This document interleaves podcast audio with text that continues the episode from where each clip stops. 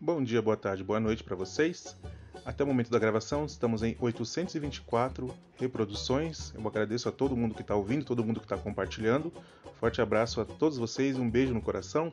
Hoje eu vou fazer um episódio um pouco diferente. Eu vou contar primeiro uma história de guerra e depois eu vou analisar uma música letra por letra, beleza? É um novo modelo que eu quero testar para ver se vocês gostam. E aí eu aguardo a opinião de vocês, aguardo o feedback de vocês.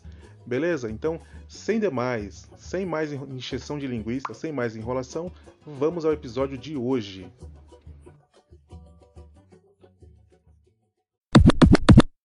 Diz-me, consegue me ver bem? pergunta ele. Não, não consigo ver bem, responde ela. Bem, eu digo-te, estou a sorrir, graceja ele. Tenho a certeza que sim, diz ela a sorrir. A história parece digna de um filme de Hollywood, facilmente interpretado por atores bem conceituados como Anthony Hopkins e uma Judy Dench da vida. É, vamos supor que seria uma história que passe em uma Londres marcada pela guerra, mas em vez de atores reconhecidos mundialmente, os personagens dessa história são pessoas comuns, pessoas mortais como eu e como você, meu querido ouvinte. Isso é um casal que se apaixonou em plena Segunda Guerra Mundial e que 70 anos depois reencontrou-se com a ajuda dos filhos e do Skype. Olha que história legal. Então vamos lá, voltemos atrás no tempo, né? O jovem soldado Nort Thomas, de apenas 21 anos, estava colocando, colocado numa base militar a pouco mais de 60 quilômetros da capital inglesa, Londres. Mas era o final de semana, que ele e outros companheiros apanhavam o comboio de destino a Londres. Foi assim que, certa tarde, o norte-americano avistou uma adolescente na companhia de uma amiga, junto às margens do rio Tamisa.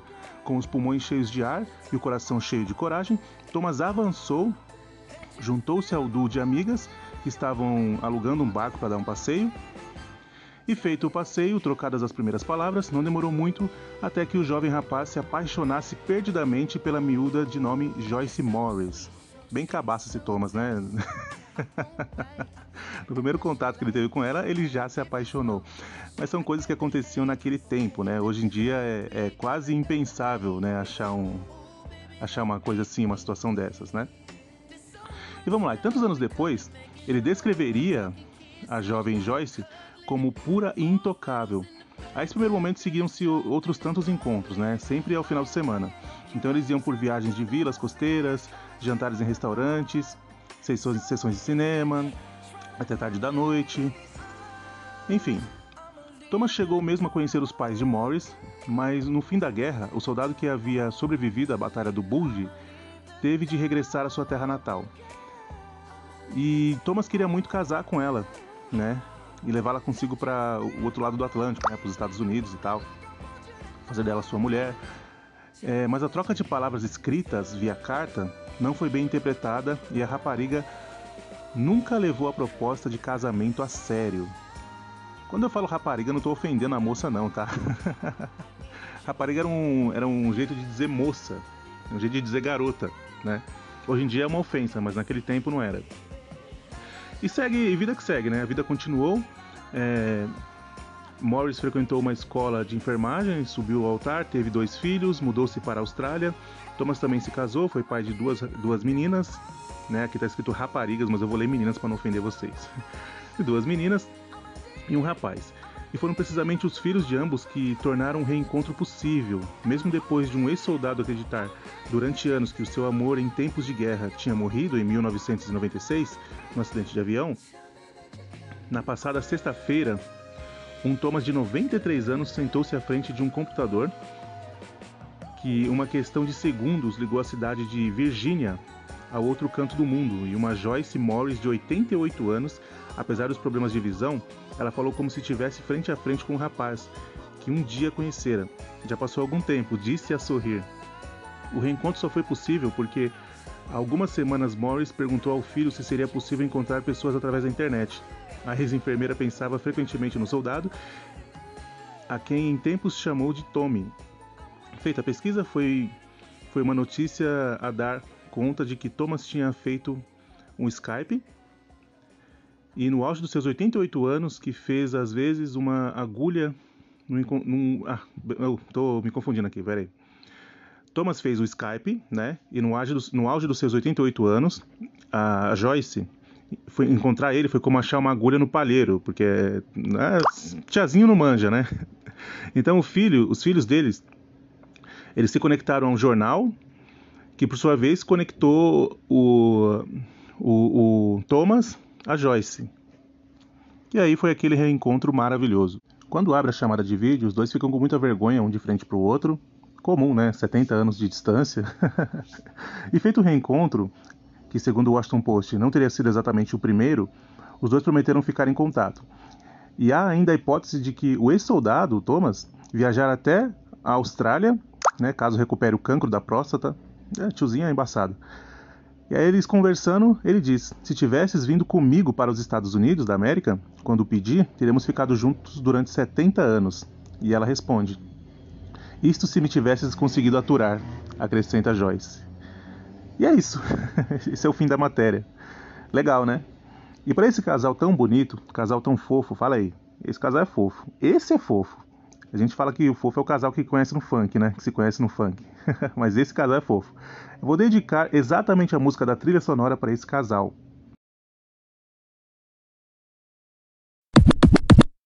Uma das teorias da conspiração que seriam mais legais se fossem verdade é se o Bruno Mars fosse realmente filho do Michael Jackson. Ia ser top, né? Porque os dois são muito parecidos. Digo em aspecto físico, assim, né? Parece mesmo. Ainda mais quando o Michael tava naquela fase. É, dos, dos, primeiros clipes, né? É, é, muito parecido, muito igual. Depois ficou totalmente diferente, né? Então segue aí um pedacinho da música. E é isso aí.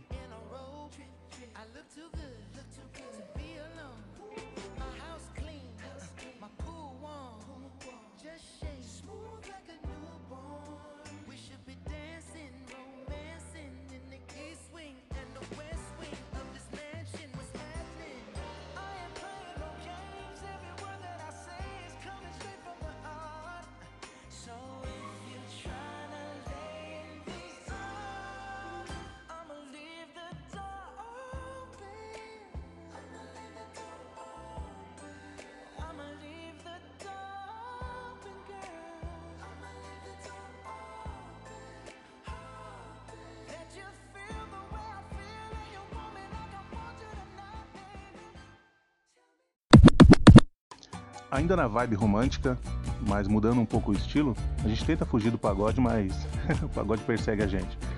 Eu queria comentar essa música aqui que tá tocando na, na música de fundo. É, eu Sou o Meu Grande Amor, é o nome dessa música, foi gravada pelo Arte Popular, no melhor CD da carreira deles, que é o Breakdown Parte do Alto de 2017. Muitos vão contestar por causa da nostalgia dos CDs antigos, mas eu digo na questão artística, em questão de produção, em questão de som, essa música, esse CD aqui é o melhor, beleza? É, críticas à parte, eu queria analisar a letra dessa música com vocês e as verdades que essa letra traz. Então eu vou ler aqui é, algumas estrofes da música, não sei se eu vou ler inteira, acho que não vou ler inteira não, vou ler só as partes mais importantes, mais relevantes. E ela tá tocando aí já, pra você já ter uma ideia de como é a música, beleza? Então vamos lá. Um beijo na sala de estar. Atenção, deixa o amor te levar à razão. Já paro por aqui. Essa parte aqui, deixa o amor te levar à razão, é muito importante, porque uma coisa que a gente nunca para pra pensar são os estágios que até a gente chegar no amor, né? E antes de chegar no amor, a gente passa pela paixão. Se você for pesquisar o sentido da palavra paixão, ela quer dizer sofrimento, então seria né, você sofrer pela pessoa. E a paixão é tida como um sentimento muito irracional, né? É, é a parte egoísta do amor. É quando você pensa só em você, quando nem a felicidade da pessoa que você ama importa, né? Não, não interessa, o que importa é a sua própria felicidade, o que importa é o que você quer e o que importa é que para você vocês dois estejam bem, mesmo que para outra pessoa não esteja. E a paixão ela dura mais ou menos dois anos, né? Bem no início do relacionamento. Passando-se a paixão, ela evolui para o amor, que já é uma coisa bem mais madura e bem mais inteligente. Então, quando chega no amor, aí é que se compreende, né? Se compreende que a pessoa às vezes não quer você, que a pessoa prefere uma outra pessoa, prefere ir embora. E quando a gente é maduro o suficiente para amar, a gente também é maduro o suficiente para deixar ir. Porque o amor tem essas permissões que a paixão não tem. Tanto tem até aquele texto bíblico, né? É, o amor tudo suporta, tudo crê, tudo entende, é um texto lá de 2 Coríntios que fala do amor. Então, meus queridos ouvintes, evoluamos do amor, ou da paixão para o amor. Por o amor ser um, um sentimento bem mais inteligente. Aí ele continua a letra: Não deixe a roupa sem prevenção. Não tire a roupa sem prevenção, né? Não deixe o fim acabar com você. Aqui é aquele. Deve ser aquele. Que ele deve estar falando na letra, deve ser sobre aquele, aquele, aquela depressão que as pessoas sentem quando acaba um relacionamento, né? A música não, não deixa claro se, se é um relacionamento de casamento, de namoro, mas dá para entender que é um relacionamento amoroso, né? E deve ser casamento, sei lá. Seguindo a letra, não deixe que os filhos se vão sem voltar. Não grite, não vá se render em vão. Desligue o computador em frente. O mundo de frente. Ah tá, desliga o computador e em frente o mundo de frente. Ó, não deixe que os filhos se vão sem voltar. Então deve ser um, casamento, os dois moravam juntos, a, a mina foi embora, o cara foi embora. E tem a questão dos filhos, né? Sempre quando tem filho no meio é complicado.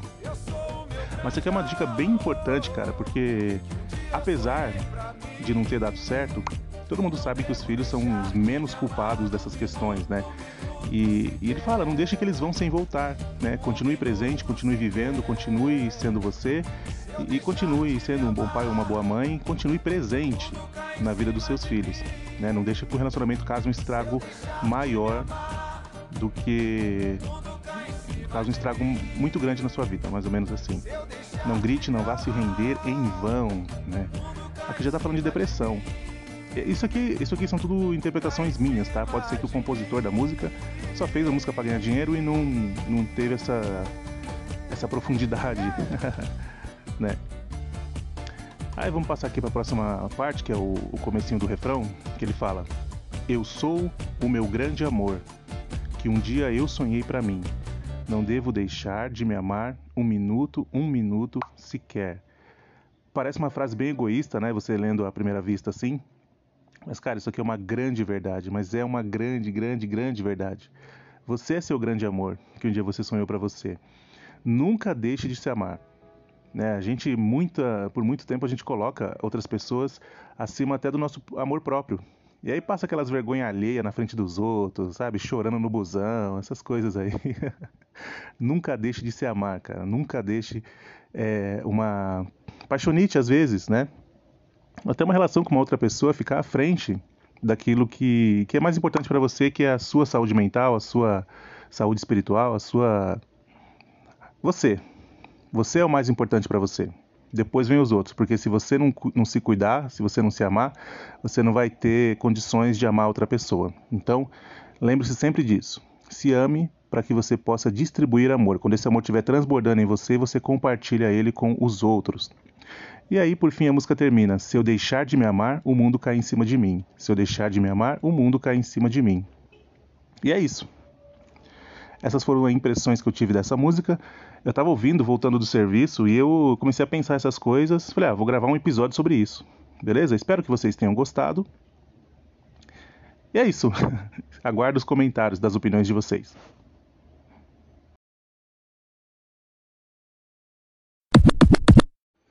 Então é isso, pessoal.